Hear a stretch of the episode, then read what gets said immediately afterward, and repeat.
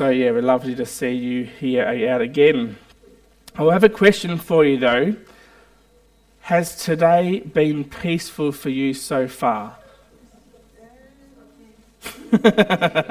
Some of you are saying yes. Others, you're in charge of cooking and it has not been peaceful already. You're sitting here and you're thinking, Aaron, I could be doing so many things to get ready for, the, for, for Sunday lunch. Why are you talking to me about being peaceful? I'm sitting here stressing about making sure I can feed all the family, and you're talking to me. Come on, hurry up, get this thing over and done with, aren't you? Who's, who's there? Judy? I can see it in your eyes. Yes, just a smidge. Well, I won't take long today. We promised that we'd be out of here in 20 minutes, 25 minutes time, but I'm going to beat that. I'm going to be even quicker. So, how's that for today?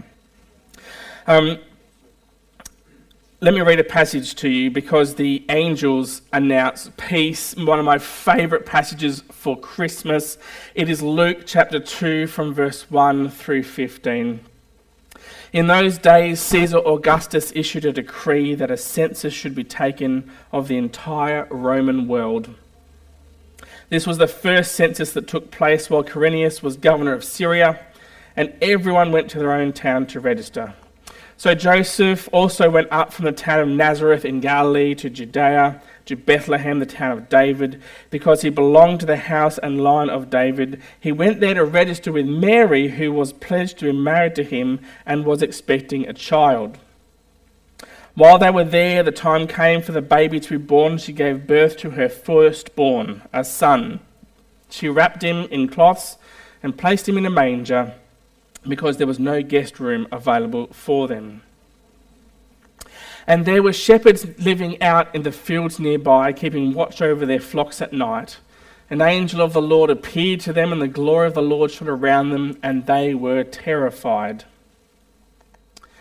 But the angel said to them, Do not be afraid. I bring you good news that will cause great joy for all the people. Today, in the town of David, a Saviour has been born to you. He is the Messiah, the Lord. This will be a sign to you you will find a baby wrapped in cloths and lying in a manger.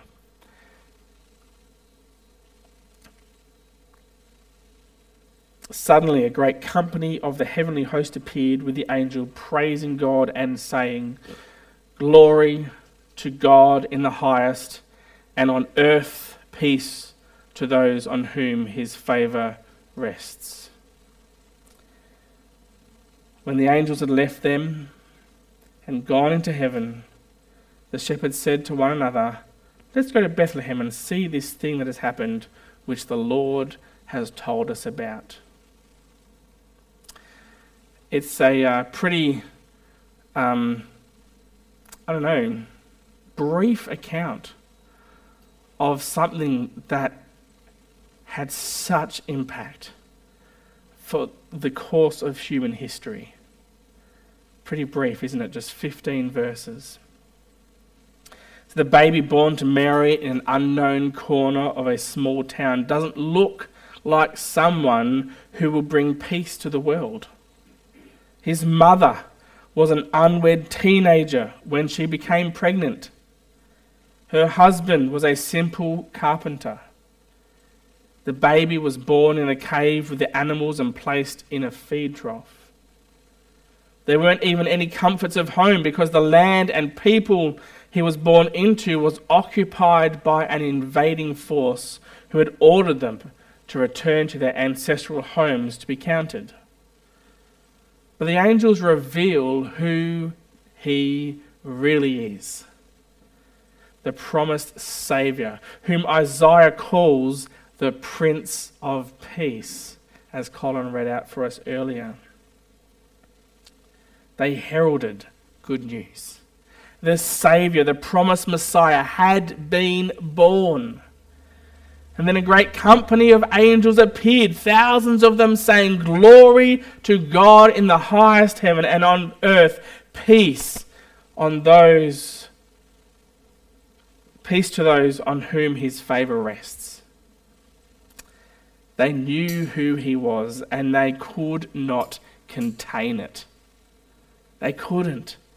They had to herald it. They had to make themselves and the Messiah known to someone. And they chose simple shepherds. But why shepherds and not kings and priests and all the other rulers of the day? Why regular, ordinary folk and not the ones with power, position, and prestige? Well, I think it tells us a lot about God's character and purpose. You see, there are a lot more ordinary folk in the world than the ones that think they're special. God loves us all, especially us ordinary folk. But it feels like peace is missing, and you know, sometimes Christmas can really accentuate this. Over the last couple of weeks, we have looked into a bit about this. We started by asking, where is peace? As we continue to see global conflict, and personally, we see it in our own broken relationships, personal fears and doubts, and in our daily struggles. There are so many things that we face in life that tear peace away from us. And the heightened stress around Christmas of wanting everything to be just right, it can accentuate this. Some of us gather with family members who we may have strained relationships with. You know, you can't choose your family, but you can choose how much time you spend with them. But at Christmas, sometimes we can't avoid them because they got an invite as well. And this can lead to tensions, stress, walking on eggshells around them, and yes, it can even lead to conflict. And if you don't have this in your own family, count your blessings, or maybe it's you.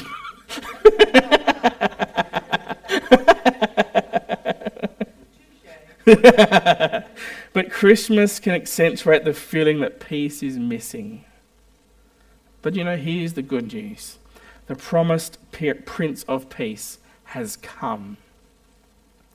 Jesus, he is the Prince of Peace.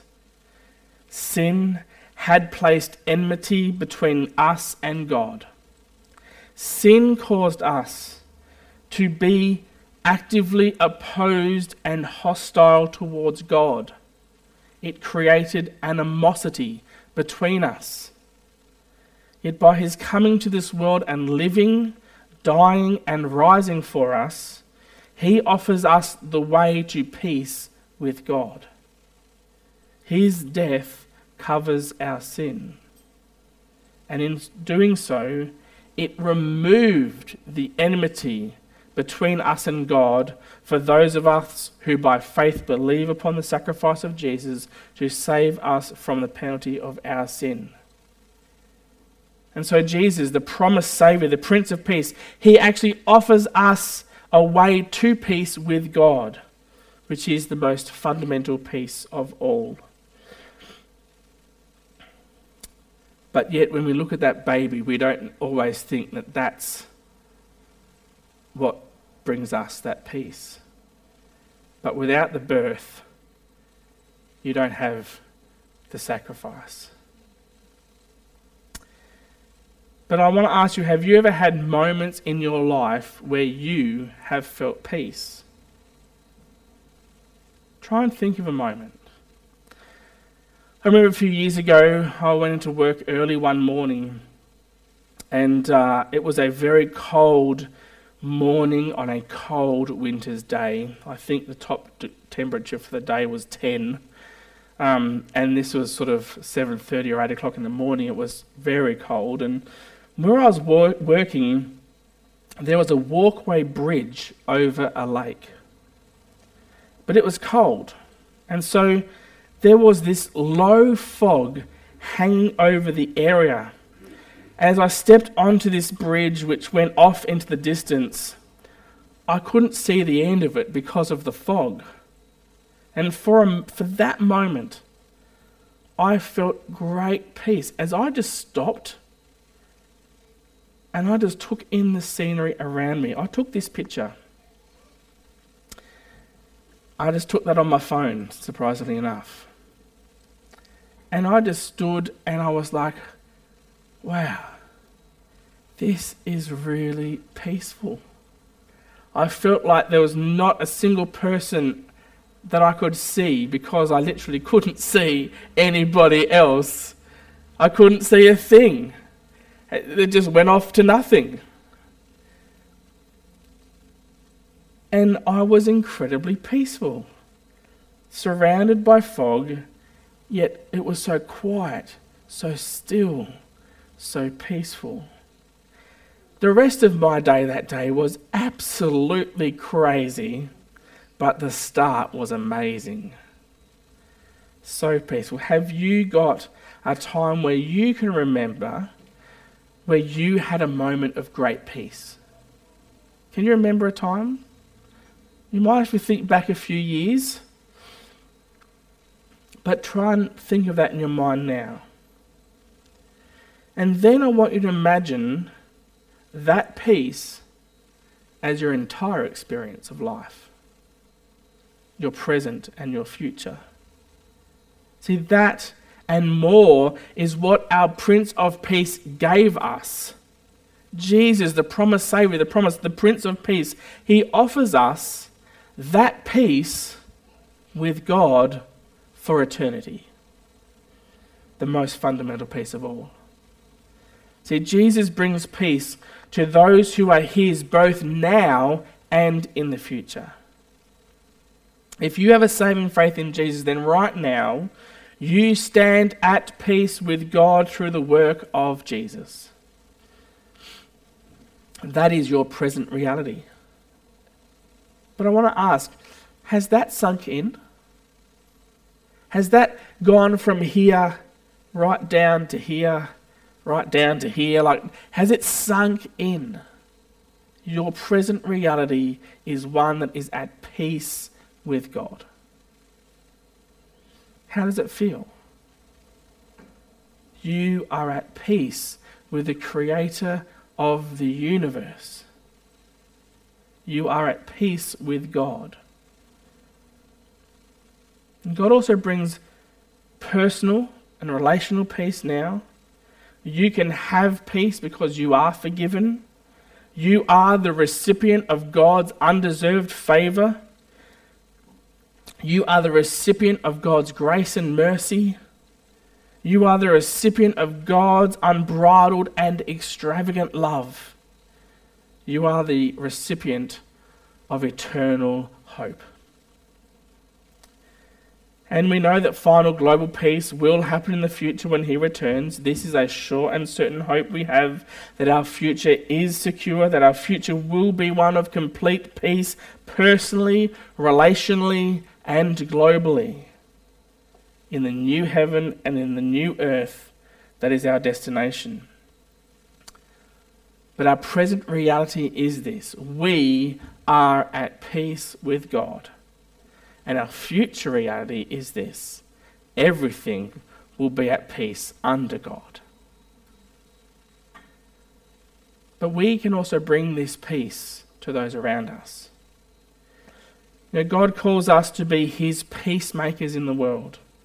Because you are the recipient of God's undeserved favor, you are the recipient of God's grace and mercy, you are the recipient of God's unbridled and extravagant love, because you are the recipient of eternal hope, because you've received this and more from God through Jesus, we can now offer and extend that to those around us through the empowerment of the Holy Spirit who resides in each one of us.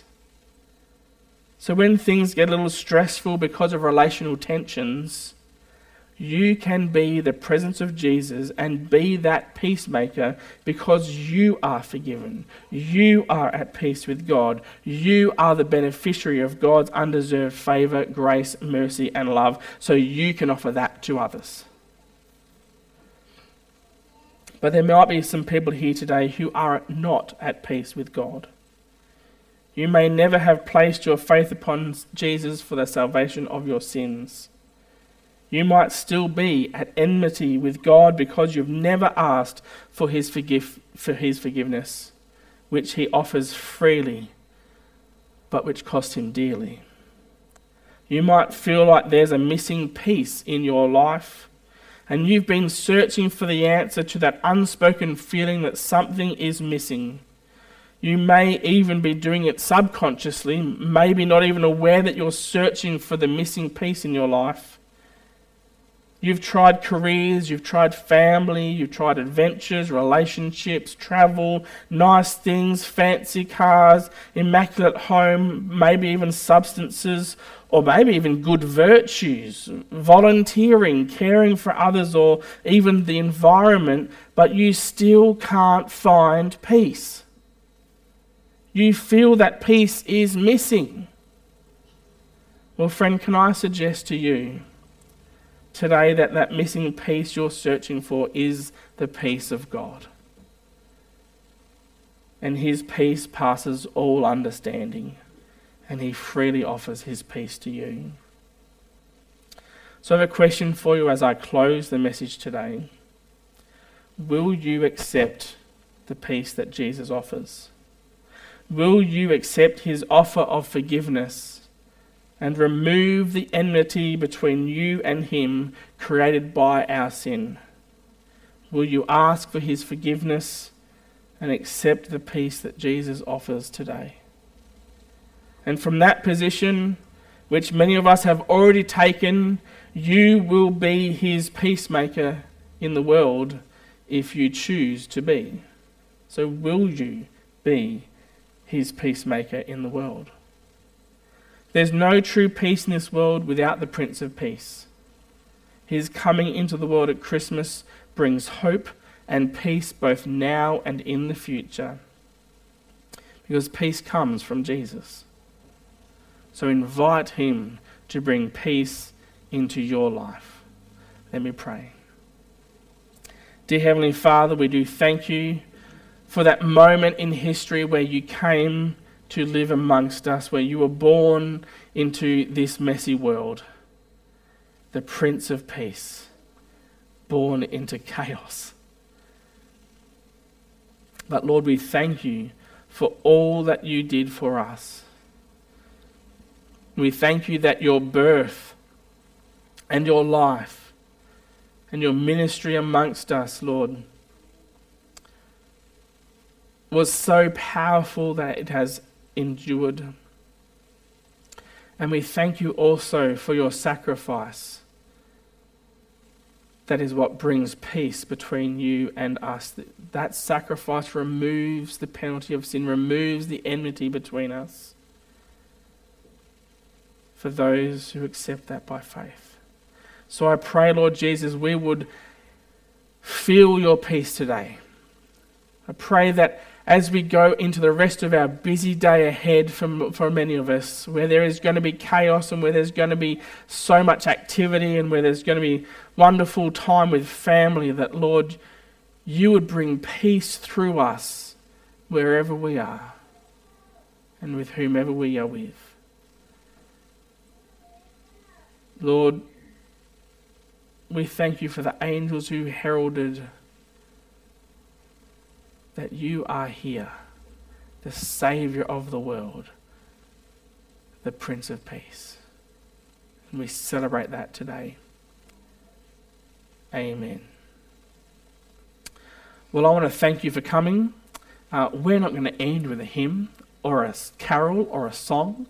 We're just going to end with a wonderful time of saying goodbye because I know that people uh, have got things to do and places to be. So don't feel the pressure to hang around. Um, but also, I want to thank Cole for leading us this morning. First time, so thank you, Cole, on Christmas. Did a great job. You're welcome back many, many times more. Um, so, yeah, lovely to see you. Uh, hopefully, we'll see you on, on New Year's Day, 10 a.m. on Sunday. Have a good Christmas.